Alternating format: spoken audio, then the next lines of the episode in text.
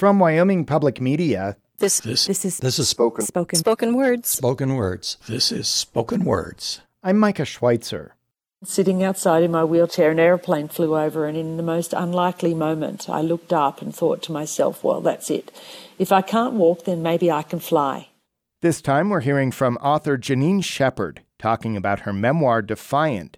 She's originally from Australia and now lives in Alta, Wyoming.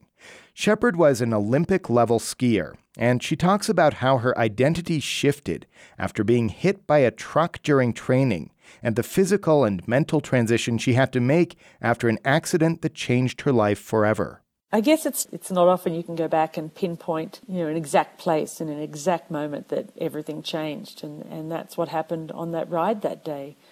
All of my dreams were shattered, the goals, everything I'd worked for my entire life. You know, I'd been an athlete my entire life, and I was so focused. That's what I was training for, um, to get to those Olympics. And at that moment, when that truck ran me over, um, everything changed. Of course, I don't remember the actual accident. Uh, it's only what I can piece together from people that then arrived at the scene of the accident because I'd already left my body and I had what I call a death experience. I don't even call it a near death experience because, you know, I had left my body and I had a choice whether to return or not. I drifted in between dimensions for 10 days while the doctors fought to keep me alive. And during that time, it was the fight of my life. You know, it was the crossroads. Do I go back to a body that was broken and that could no longer serve me? Or do I stay where I was, which was, you know, uh, out of body in the spirit world? So I, the interesting part of my story, I guess, is that I did make that decision to come back to a body that was broken and a life that would be completely different from the one that I'd had before. I spent six months in the spinal ward. Uh, there was nothing left of me. I'd lost so much weight. I was just a bag of bones, covered in a plaster body cast, in a wheelchair, attached to a catheter bottle. And I was told that I would never be able to do the things I did before and I would have to rethink my life. It was a nightmare. That nightmare all took place in a single life changing moment. Here's Shepherd recounting that day in a passage from her book Defiant. When will you be home? Mum asked as I rushed out the door and grabbed my bicycle. About ten tonight, I yelled back to her. My cycling partner Chris and I were already late, and everyone would be waiting for us. I was dressed in riding shorts and a yellow jersey. I made a point of wearing brightly coloured clothes when I biked on roads, as I'd already had a few scrapes with traffic. Riding home from the pool one day, I was passed by a truck whose driver didn't see me. I was forced into a ditch and suffered some nasty cuts and bruises. On another occasion, I was edged off the road and ended up with bruised ribs. Near misses such as these made me wary on busy thoroughfares and keen to be visible to drivers. I pulled my helmet on, took a sip from my water bottle, and jumped on my bike. Chris pedalled close behind, working hard to keep up with my eager pace. I always push myself to the limit, both physically and mentally.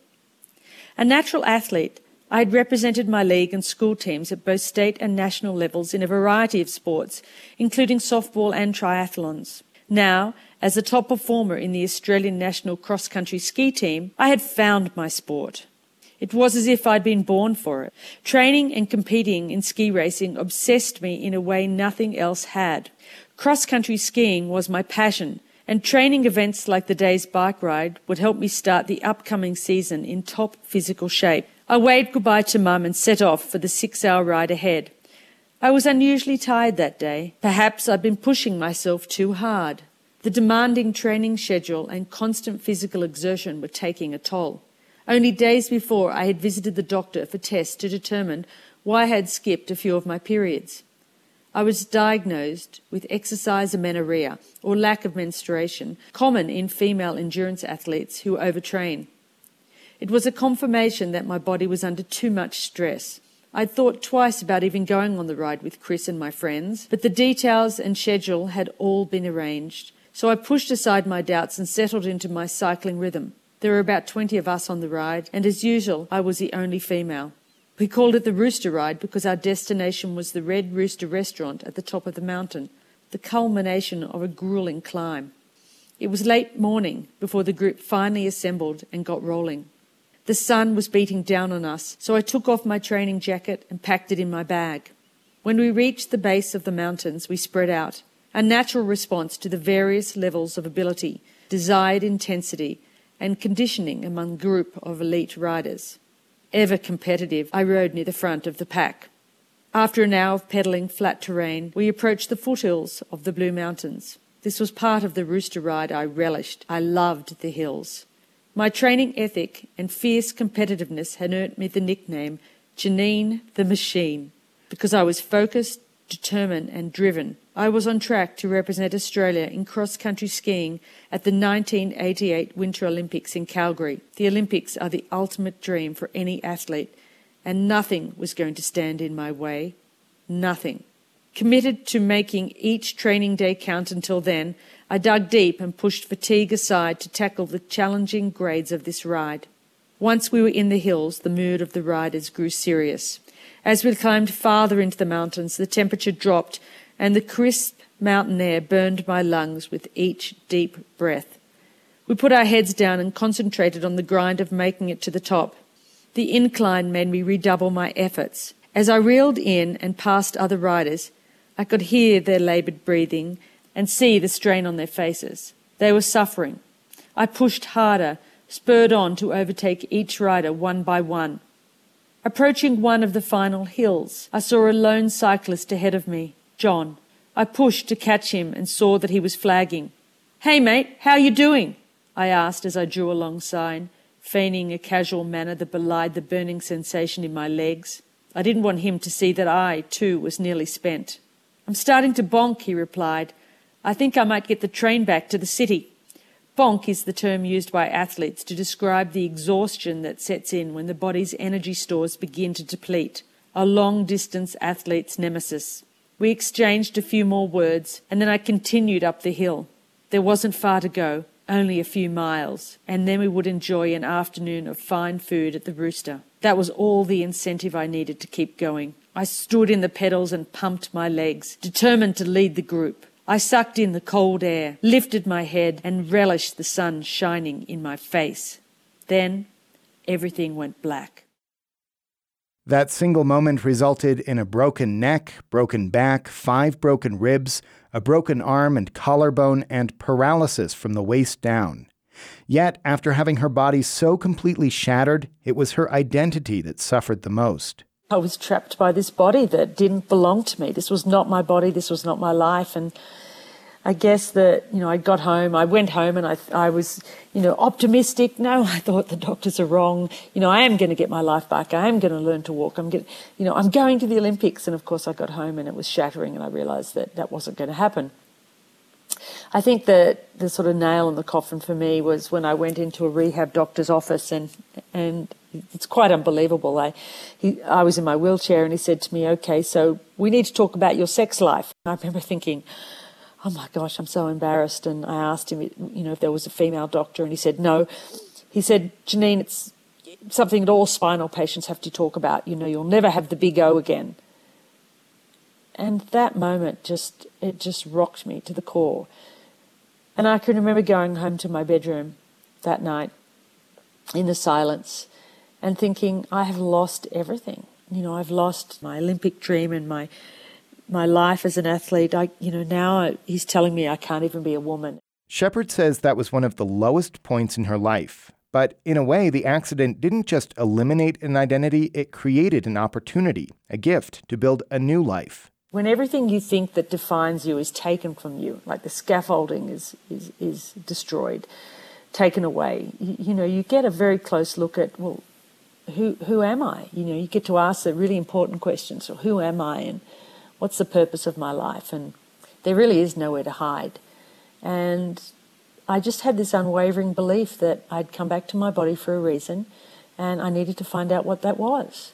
And it was a moment where I decided I make a, I made a very clear choice to let go of, of my of my life or the life as I had known it, which was you know my sporting life, my being defined by my body. And in that letting go came this incredible gift in that I was now given this clean canvas, so to speak, where I could create an entirely new life and explore a, a different side of life. And, and, and that was a gift. And that moment really changed my life. And, and that is when, sitting outside in my wheelchair, an aeroplane flew over, and in the most unlikely moment, I looked up and thought to myself, well, that's it. If I can't walk, then maybe I can fly. And with that attitude, Shepherd sought out an aviation school and ended up piloting the very first day in a full body cast. That freedom of flying, Shepherd says, helped her work through the new physical challenges in her everyday life. You know, I was this, you know, very, being an elite athlete, I had a body that I was really proud of. It was really strong. You know, I, I sort of identified my strength and my identity and who I was with my body. And after my accident, you know, being a person with a disability, a body that didn't function properly. And I, there was a sense of shame about that. There was a sense of embarrassment about my body. Of course, when I did start to learn to walk again and the way I walked, people would stare all the time. So my self confidence definitely took a, a, big knock after my accident. But when I was flying, it was as if my body wasn't important anymore. You know, nobody could see how I walked when I was sitting in an airplane. It was like a level playing field. I was just like everyone else, and it gave me this incredible sense of uh, accomplishment. You know, I might not be able to do the things I did before. I might be different from other people physically, but I could fly an aeroplane. and that was extraordinary. It wasn't just flying that helped Shepherd move forward in life, it was writing too. Defiant is Shepherd's sixth book, and she talks about the healing release she found in writing her story. You know, I've always written about my story, and the interesting thing about writing is, you know, we don't write to be understood, we write to understand. And when I wrote my first book in Australia, I did I did purely for myself. I needed to make sense of my experience, which which is what I've done, you know, the entire time. So, you know, I've I've always documented my experience as well as um, other people's experience of, of what way they went through on the day. And I, you know, I even had an interesting encounter uh, just a matter of weeks ago when I returned to Australia and met up with the ambulance driver that actually picked me up on the day of the accident. And, you know, I, I, I was actually given some information that I hadn't had previously. So I was able to sort of piece together a little bit more about that day, that particular day, and um, was, you know, again for me a great, a great sort of catharsis in healing and, and moving through this experience. That's Janine Shepherd. Her memoir is called Defiant. This episode was produced by Brooklyn Gray. I'm Micah Schweitzer. You can hear more episodes of Spoken Words at wyomingpublicmedia.org. Spoken Words is a collaboration between the University of Wyoming's MFA in Creative Writing program and Wyoming Public Media.